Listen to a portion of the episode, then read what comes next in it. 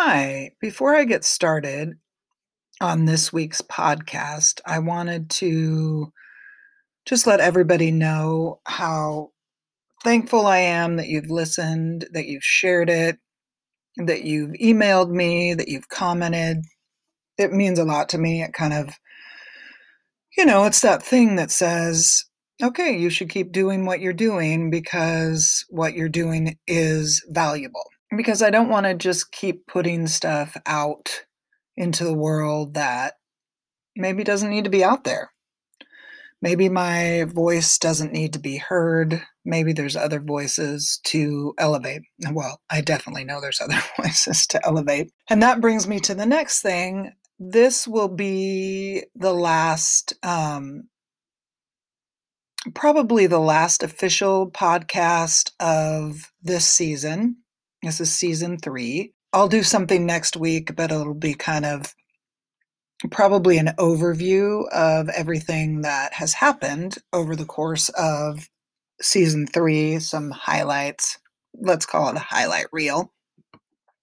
And then I will be taking at least February off, maybe all of March too, but probably coming back sometime mid March. So keep um, keep your eyes peeled for when I do come back. And when I do come back, I'm going to be shifting gears just a little bit. The podcast will probably stay much the same in the sense that I will still interview ordinary people doing extraordinary things. I will also be spending quite a bit more of the podcast energy on spiritual direction, soul friendship, companioning. Those are all different names for spiritual direction, but basically what I do.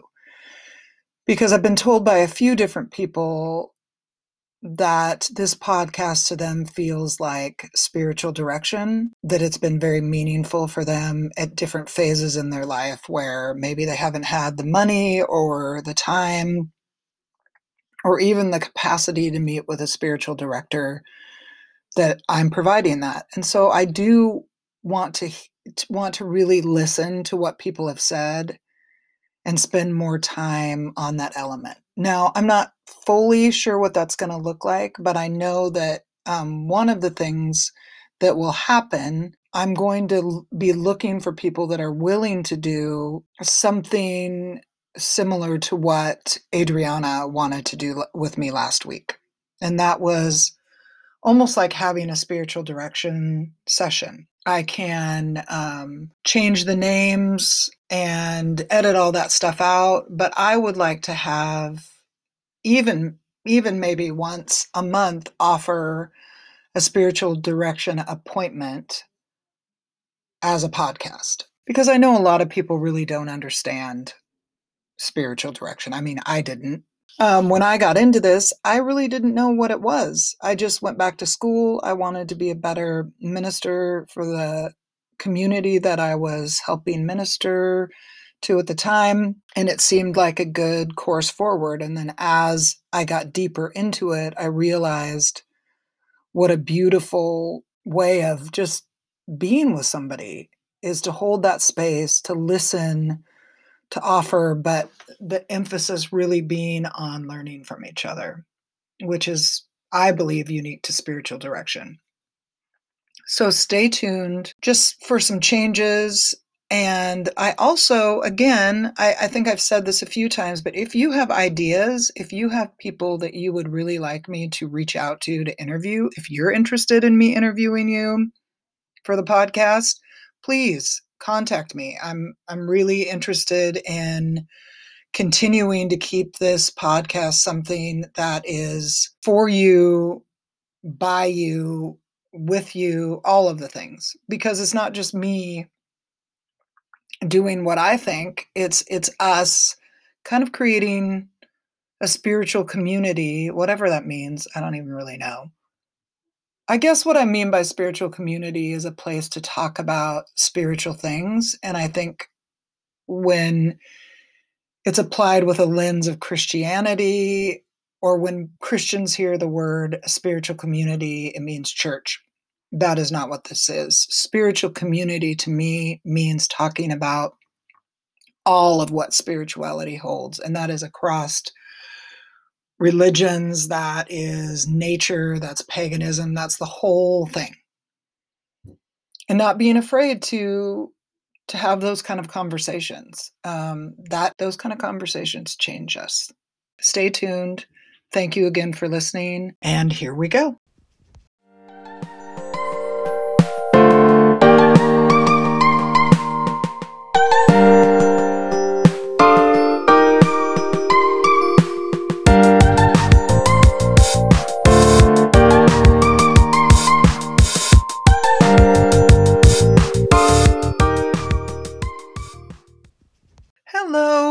Welcome to the last official episode of season three of Soul Care with me, Angie Fatal.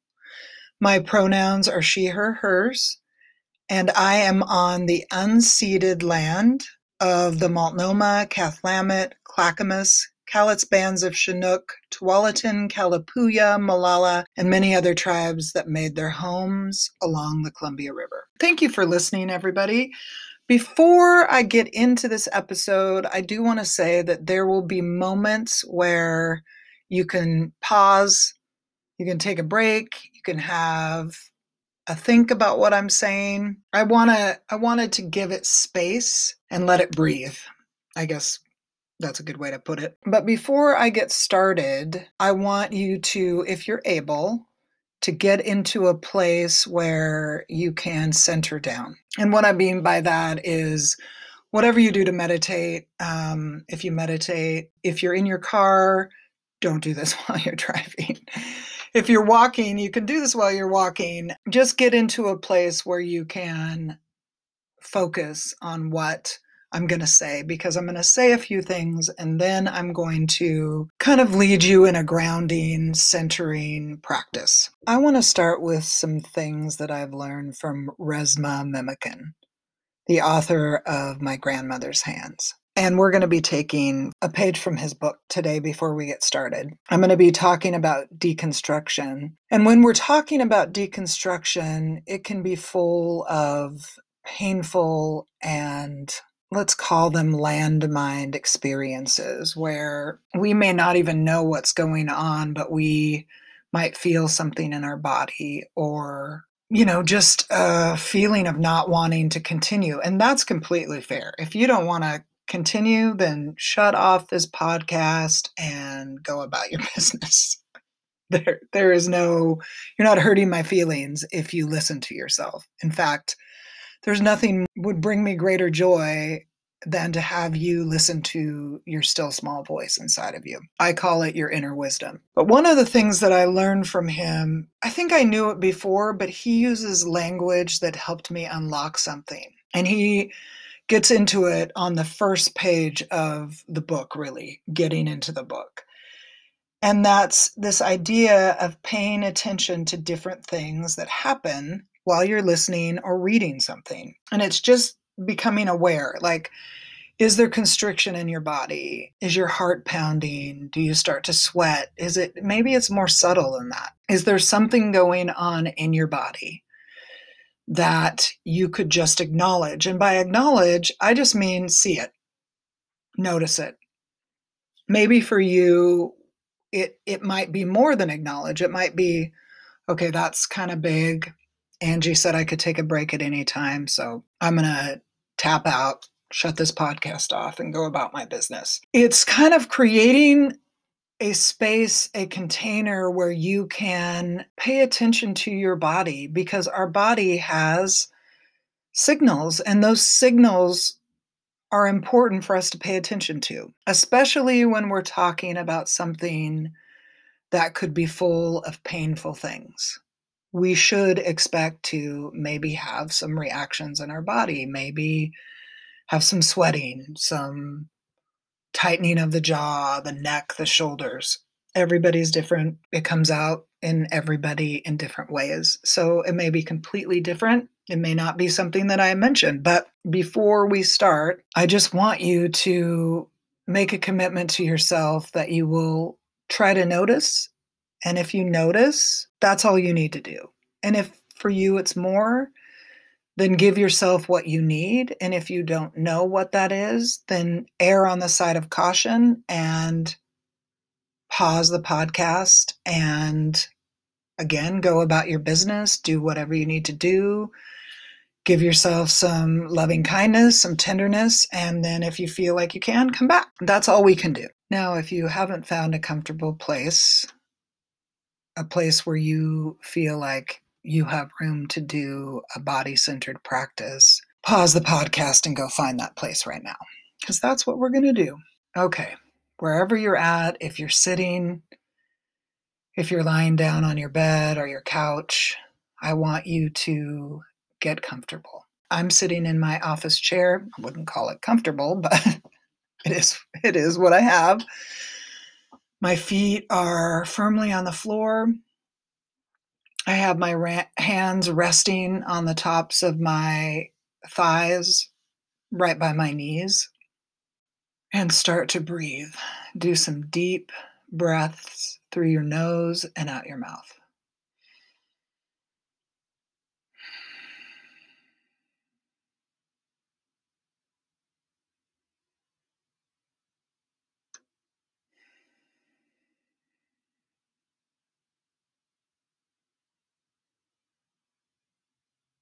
And as you breathe,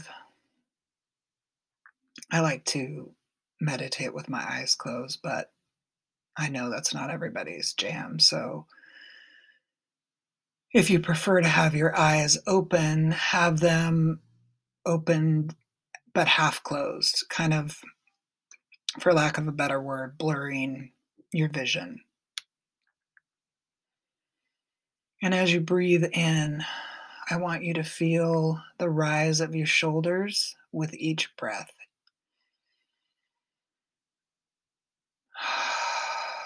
And on your out breath, you can feel your shoulders relax.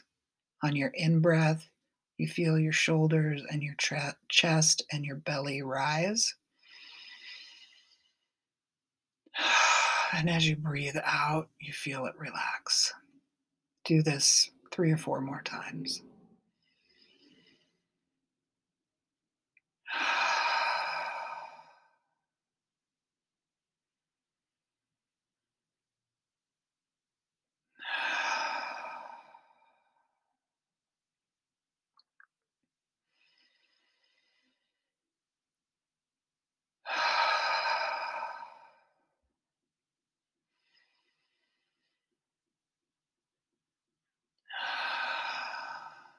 And as you breathe, you might notice a place in your body that is holding or is constricted. Just notice that. For me, it's almost always my jaw.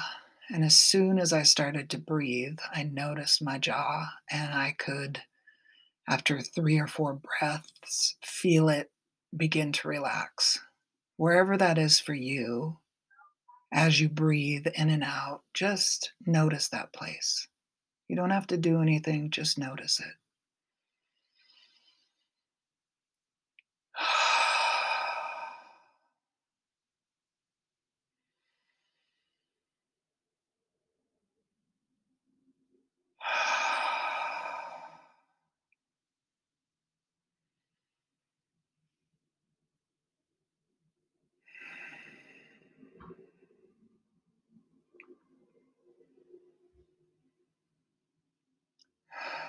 Just notice it. Just pay attention to it. You don't have to do anything, you don't have to fix it. Just notice it as you breathe in and as you breathe out.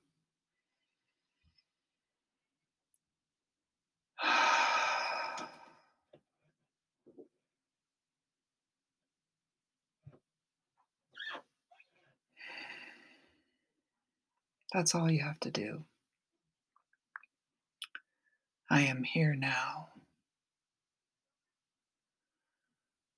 I am present now.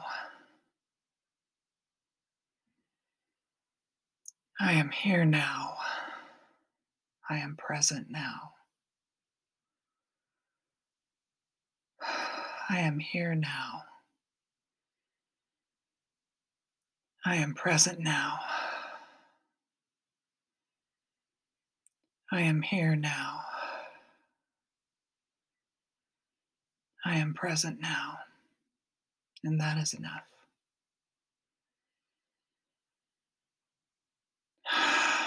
That is enough. You are enough. Keep breathing, and whenever you feel finished, return to the room. Look around you. Look up at the ceiling. Look at the floor or your feet. Look to the right, to the left. Look behind you. Re enter this space. Re enter the place that you're in.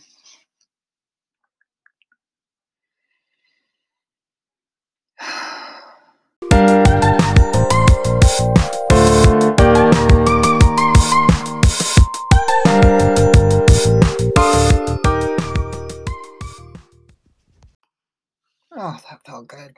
I don't know about you.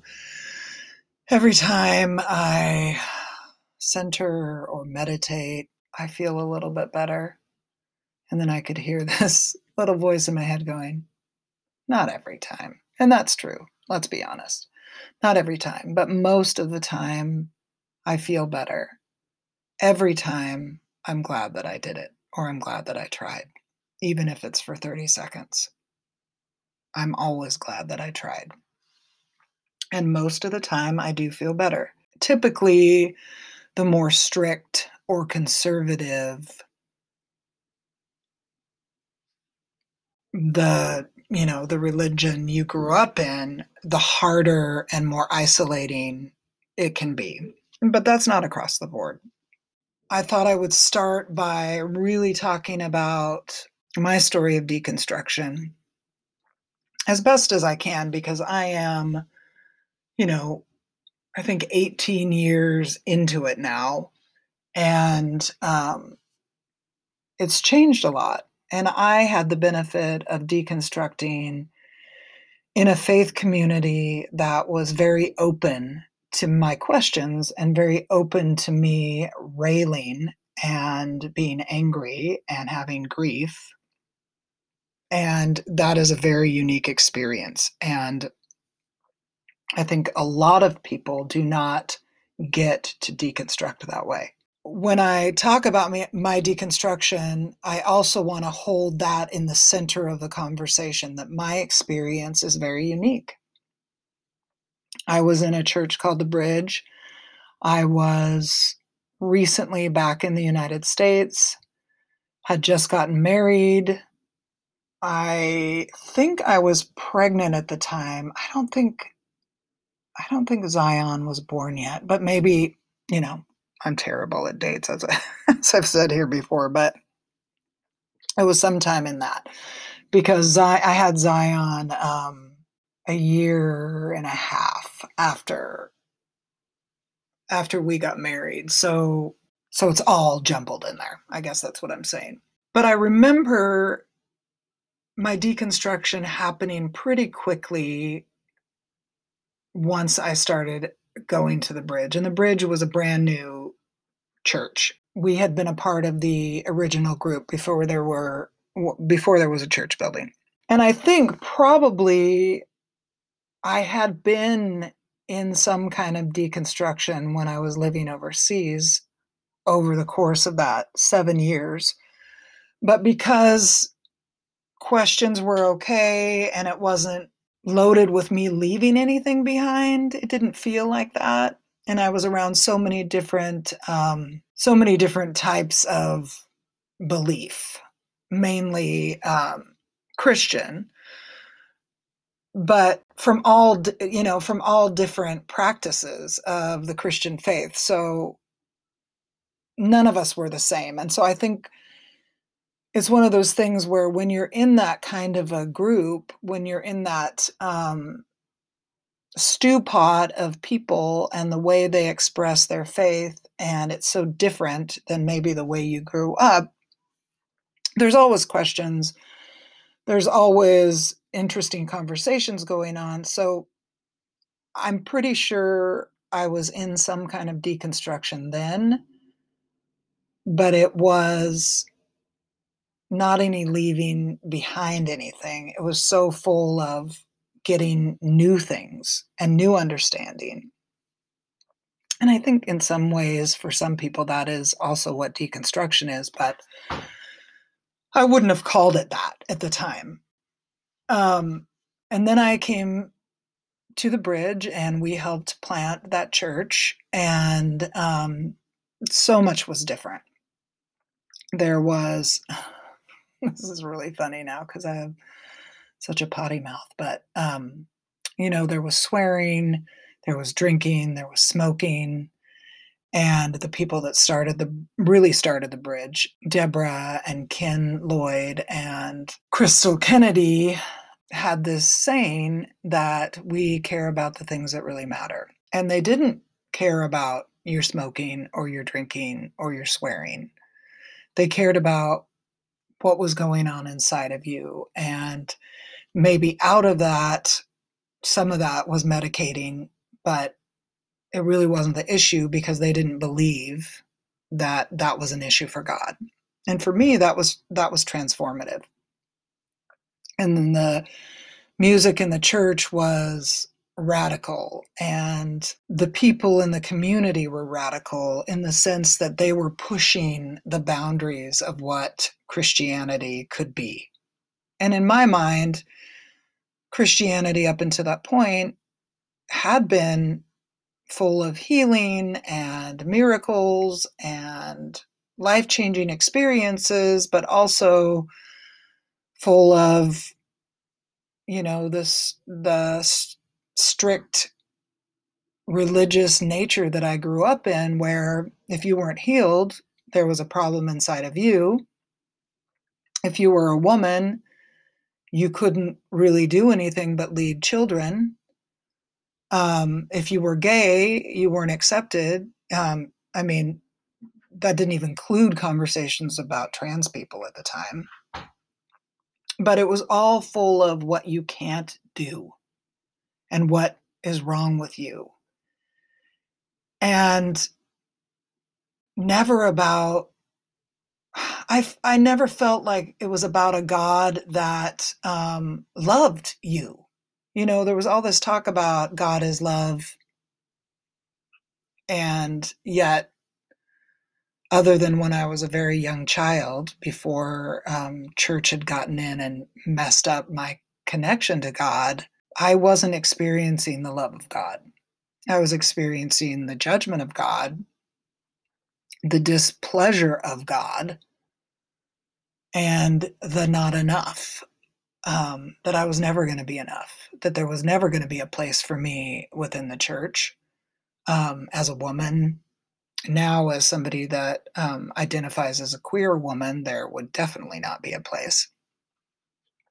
And for me, now it's not about the church.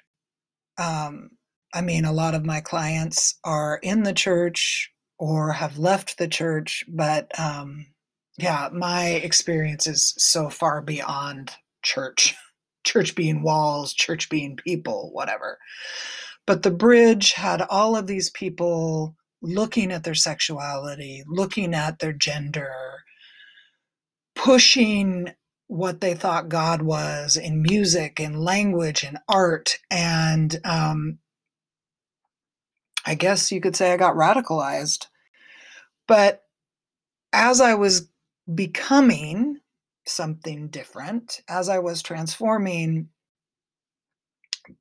there was all this grief and fear and um, loss at the same time. And I think that that needs to be talked about in deconstruction is um, for me there was so much beauty but when you are trained to believe a certain way and you start to question that belief then all you know is separation from creator.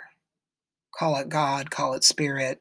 There isn't a middle ground. The church hasn't created or religion hasn't left room for the middle spaces.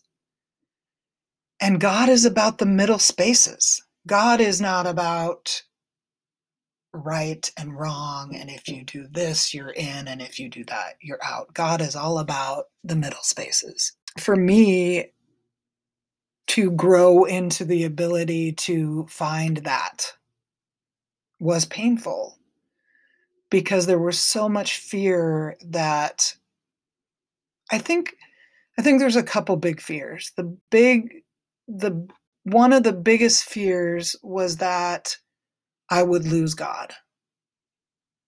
And that is a possibility.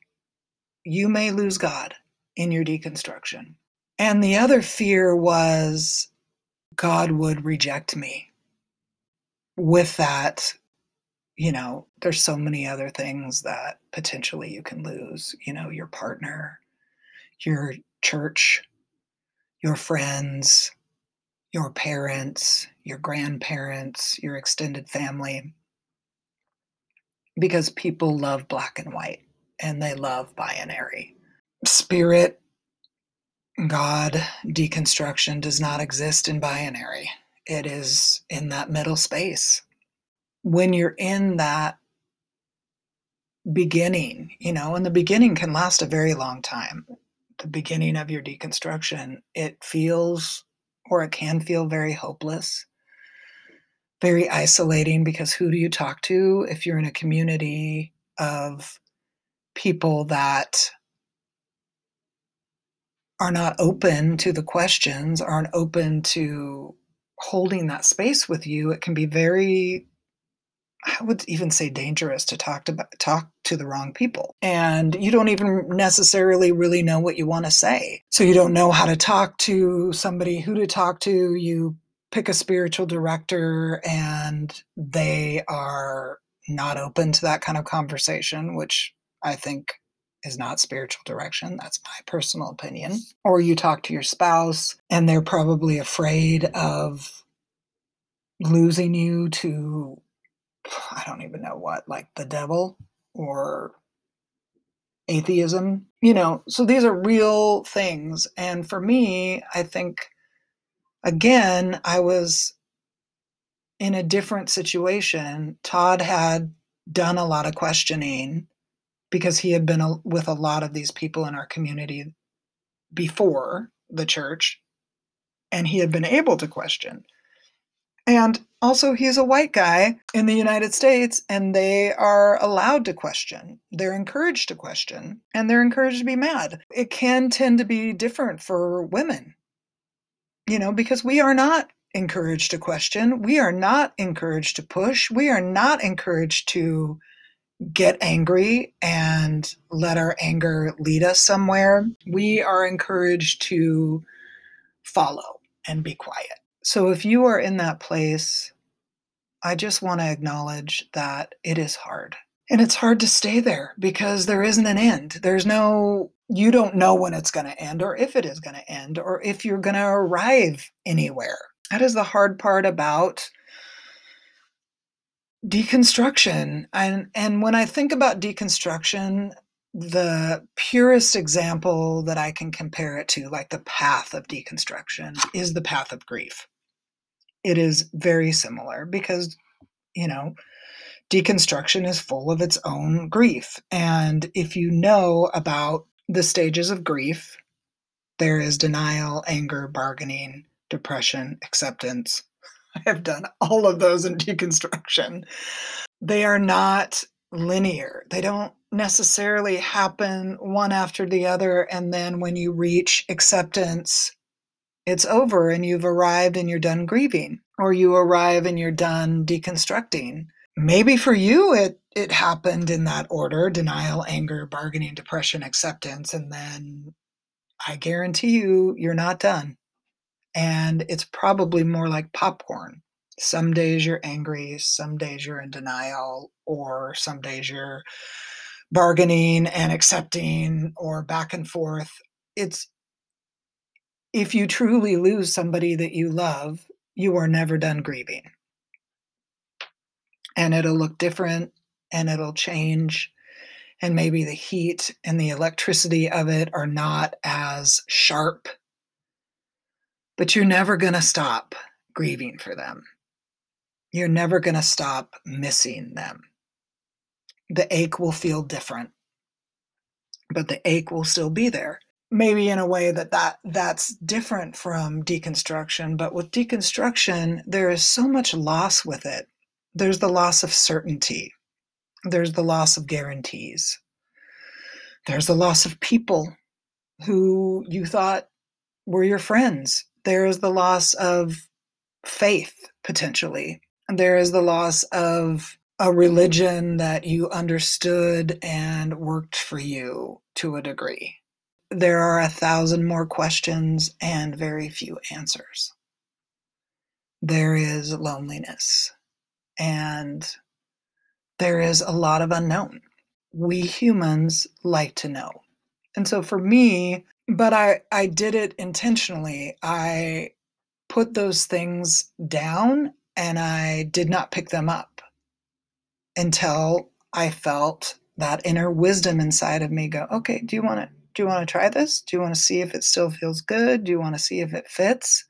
How does it feel? Much like the start of the podcast today. How does it feel? What are you noticing? And most of the things that I used to do in my charismatic evangelical upbringing, I don't do anymore. Sometimes, sometimes I'll get an inclination to speak in tongues and I'll do it because I trust myself because I'm I've built that container that says let's see how this feels. But for the most part, I would pick those things back up, try them on, and end up putting them back down again. Much like the Bible, I don't read anymore. Now, does that mean I never read a scripture? No. Sometimes I'll get something occurring in my head and I'll look it up. Do I think scripture is bad? No. I do know that scripture is loaded. And most of my scripture came from white, controlling older men that used it, whether they were aware of it or not, does not matter, used it to control other people, mainly women and children. Do I think those men are bad? No. Not not all of them, some of them. They were doing what they were taught and not questioning it. And that's the problem. Much like white supremacy. You are doing what you were taught and not questioning it and educating yourself away and out of it and making restitution where you can. So for me, that Bible piece is um, controversial. And again, I don't think the Bible is bad. And for some people, the Bible didn't come to them that way, so they don't, it doesn't have the same thing. But for somebody else, maybe prayer is too hard and they can't do it. So they have to find another way if they desire connection with spirit, they have to have, find another way to do it. And maybe that's walking in the woods. Maybe that's um, through plant medicine. Maybe that's um, through the tarot. Maybe that's lighting candles, um, saying the rosary. I don't know what it is. And for some people, it's nothing yet, and it may never be anything because deconstruction is different from for every person just like grief is. One of the ways that i see deconstruction is much like the horizon you know when you go to the ocean and it looks like there's no end to it but the sun is going down or you see a mountain you're on you're on a hike and you're like i got to get to the mountain. I've got to get to the mountain. You've never gotten to this mountain before and as you walk and as you hike, there's certain points where it looks like it's closer, and then there's other points where you get to that point that look like it's closer and it still seems miles away. And some days you're exhausted and you can't even go two feet.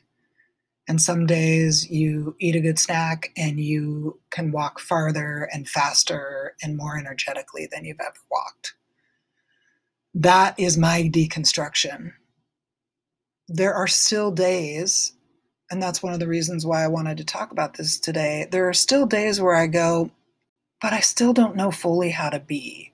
And that's not religious or spirit. That's just, there's some days that those old things still creep in and I don't know how to be. And I want to know how to be. And instead of putting on how to be or doing the old, I have to stay in that tension of not having a way and just staying in the tension of, you know, not knowing or not having the answer when I really want to have the answer to something, when I really want a way forward and I don't really have it because I don't have the same go tos I used to have. I'm going to leave it at that for right now. If you want to take a break and just think about what I've said and maybe think about your own deconstruction or how it's affected you, this would be a good time to do it. Oh, so we're back. I'm not sure what you were able to discover or if you just needed to kind of breathe and process. Um, it is important, just like any transformational process, because deconstruction is transformational. And by transformational, we are transforming whether we reconstruct and stay in a church or a mosque or a temple. We are transforming. We are not the same as we were when we started, even if we end up with a lot of our beliefs intact. We are not the same. We, we can't be. I'm mainly doing this podcast for people that are staying in deconstruction and aren't you know trying to get necessarily to get somewhere just to give themselves space and room to be where they're at there are people who can't do it. And I understand. And if you can't do it, if you can't stay in the deconstruction process, and you need to go back to church because that's where you get support, or you need to go back to temple and back or back to mosque because that's where you get support, you need to do what is best for you. Some of the things I'm going to say then won't really mean anything to you because this is for people who are on the journey of deconstruct deconstruction and come hell or high water they are going to stay. So what do we do here? So for me i am you know probably 19 or 20 years into this process I am at peace. I talk about this a lot on here that I am at peace with having more questions than answers. I hope to end up with more questions than answers when I die. I don't want to have the answers. I live in the paradox. And when this deconstruction first started, the paradox was terrifying to me. The idea that you know, I didn't believe in hell was terrifying to me that I didn't know what I believed about heaven or what heaven was was terrifying to me. And now those things I can keep in that middle space and not have answers for and not really worry about. And that is mainly because I've been in it so long and I made an agreement with myself to be in it because it's that initial pain. It's it's very similar to what Brene Brown says, and I can't remember if it's 10 seconds or 30 seconds, but she says something like you can do the hard thing for 10 seconds, 30 seconds. You can do a hard thing for that long because by the time it's the engagement, it's the the first step in, it's the it's the it's the acknowledging that that I I don't know what I believe or I don't know if I believe this. It's those first moments that are the hard thing. Now, it'll be hard at different times. It's hard when we are rejected by people. It's hard when our parents think that we're going to hell. And they're constantly trying to get us saved because they don't understand wherever you are. They don't they don't understand the process you're in and frankly they don't appreciate it. So this isn't about them, but it is very discouraging when you are a human trying to do the right thing for yourself and not hurt people in the process, and your parents or aunts and uncles are trying to get you saved. I think it is it is equally hard when you do have a spiritual practice. Maybe you do believe in in a creator and to them because it is not going to church on Sundays or Saturdays or going to mosque or participating in Ramadan, that if it doesn't look like theirs, it is not real and it is not spiritual and it is not valuable. That is painful. And it is valuable. What you are doing, the process that you're in, is a transformative process that has value just because. And whatever you decide to partake in or do that is part of your spiritual practice is valuable, whether the people are around you, uh, the, whether whether the people are around, around you value it or not. And it is painful when they don't. And it is painful when we lose friends. And it is painful when people get kicked out of churches or whatever religious institution they're a part of because they're questioning. All of that is painful. So, what do we do? Not everybody has the benefit of a trusted friend that they can talk to. But that is the first thing that I would suggest is if you if you have a partner that is trustworthy and can hold this space or has gone through some of this themselves, talk to that person. If you have a friend that has gone through this or is going through this or is safe for you, talk to that friend. If you have already tried those things and it has backfired and become hurtful, or people are trying to do an intervention on you, then do not talk to the people in your life find a spiritual director that can hold that space, like me.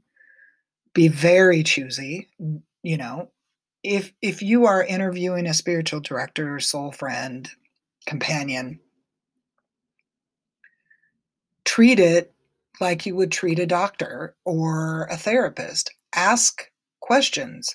For me, I am not going to I'm in I'm on the search for getting a doctor that works in perimenopause and menopause stuff. Now, I refuse to go to a doctor that is not queer friendly, fat positive,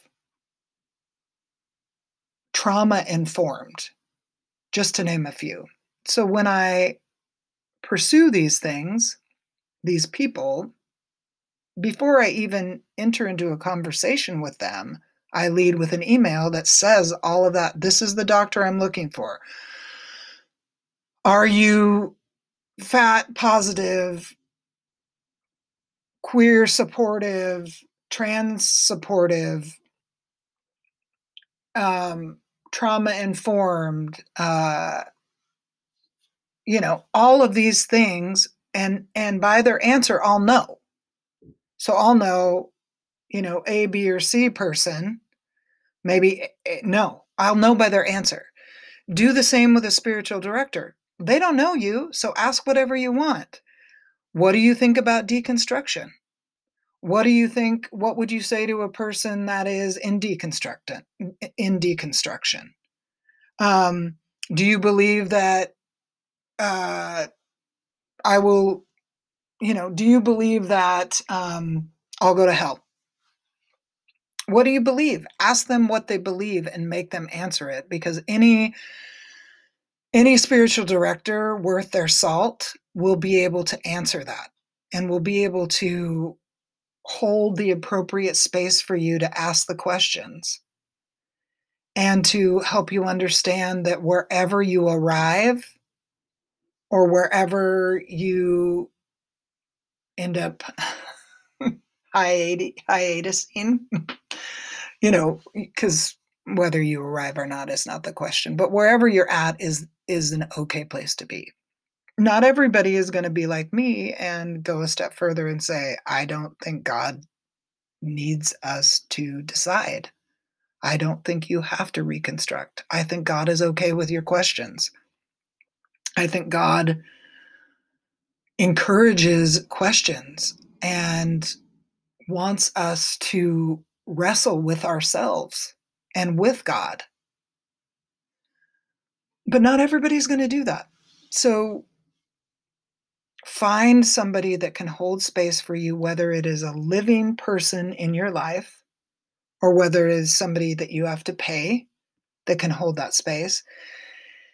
If you don't have the money to pay for a spiritual director, I would say also, this is just an aside, any spiritual director, no, that's probably too controversial. Um, spiritual directors do offer sliding scale. I think because spiritual directors cannot get cannot accept insurance. I'm just going to say it. I think spiritual directors who really believe in what they do and want to offer it to people should be pr- providing um, sliding scale. They may have limitations on how often they can do, you know, how often they can meet with you, what they're able to do because they have to make a living too. But I think good spiritual directors try to offer at least some sliding scale. That's my opinion. And along with spiritual direction, or if you cannot afford spiritual direction,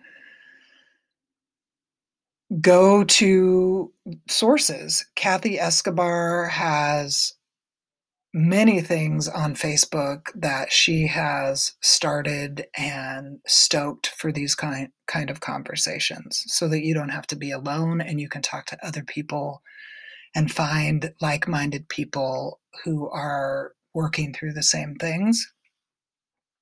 Um, in her book, Faith Shift Finding Your Way Forward When Everything You Believe is Coming Apart, she wrote this a few years ago. So some of it, I think, I think now she would say, sort of like what I've said, it's um, you don't necessarily stop deconstructing the book is really good and it is very helpful for anybody trying to work their way through this.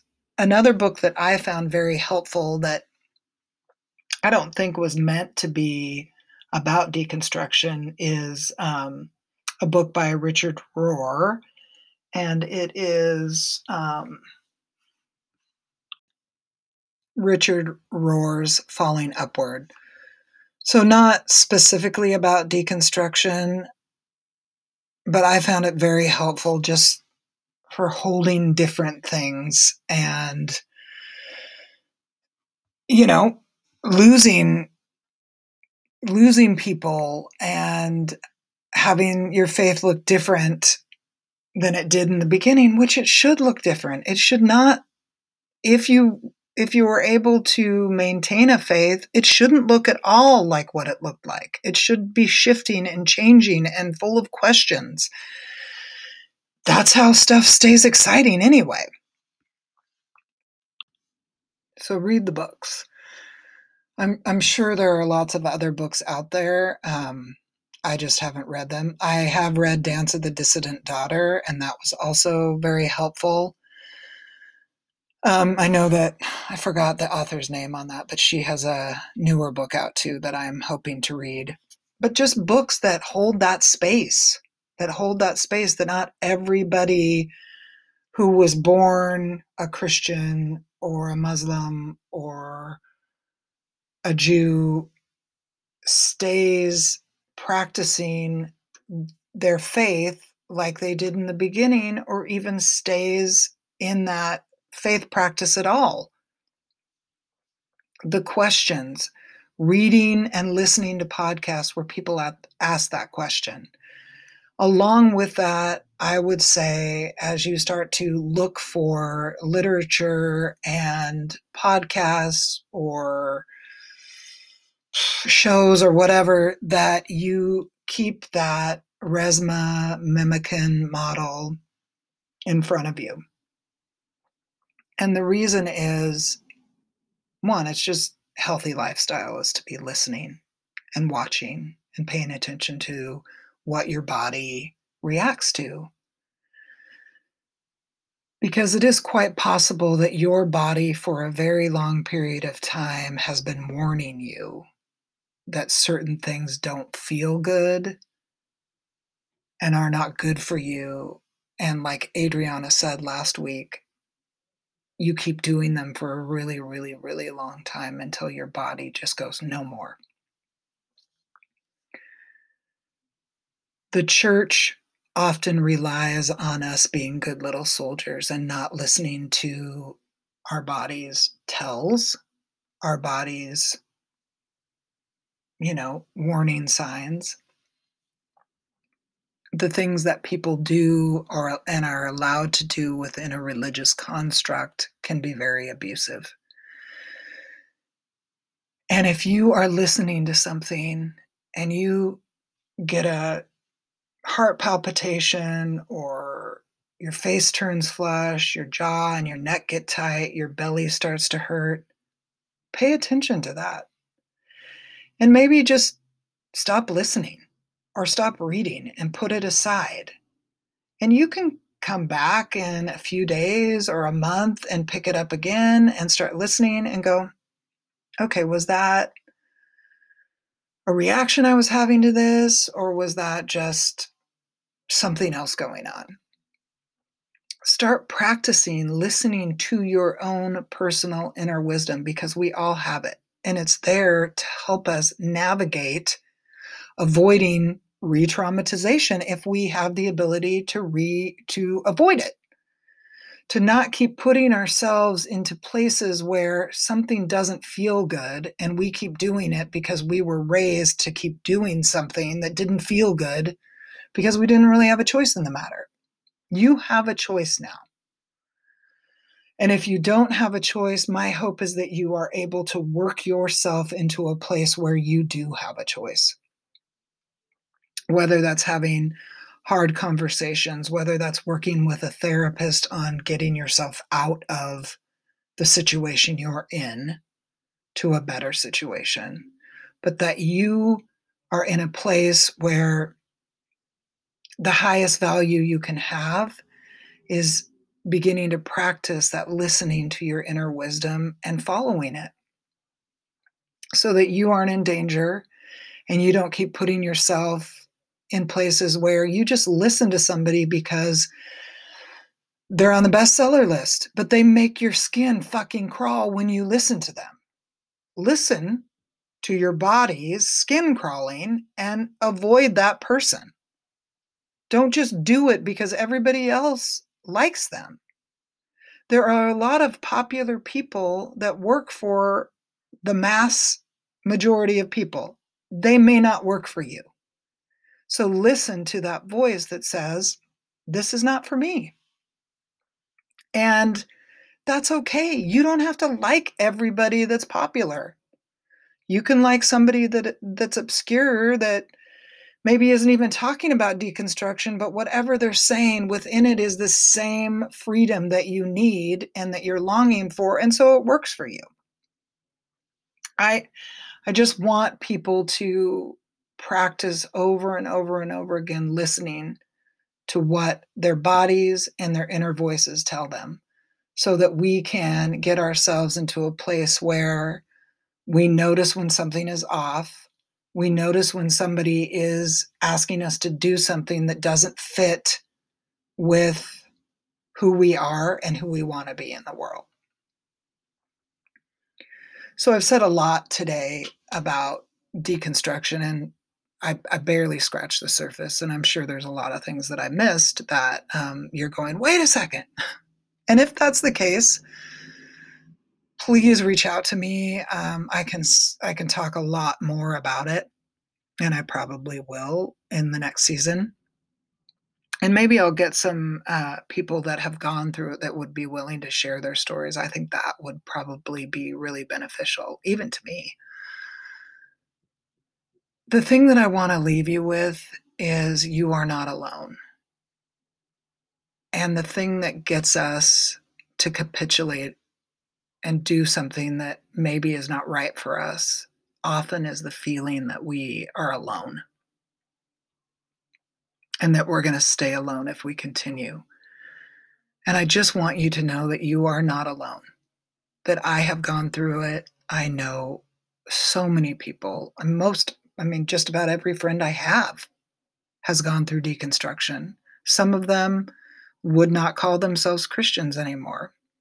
Some of them are Wiccan. Some of them are spiritual, but not religious. Some of them probably are very Christian in how they live their life, but wouldn't call themselves Christian. Some would still call themselves Christian. We're all across the board. But you are not alone. You are not alone in this. You are not alone in this. You are not alone in this. And if you take one thing away, take that away that you are not alone in this. Thank you for listening. Please take care of yourself. Be tender with yourself. Be loving with yourself in the process. Remember who you are. You are worth knowing. You are worth loving. You are worth being in this world. You can find me pretty much everywhere under Angie Fatal, Angie Fatal Soul Care. I am currently taking clients and would love to talk to you about this or pretty much anything else because the way I do spiritual direction is there's nothing off the table, nothing that we can't talk about.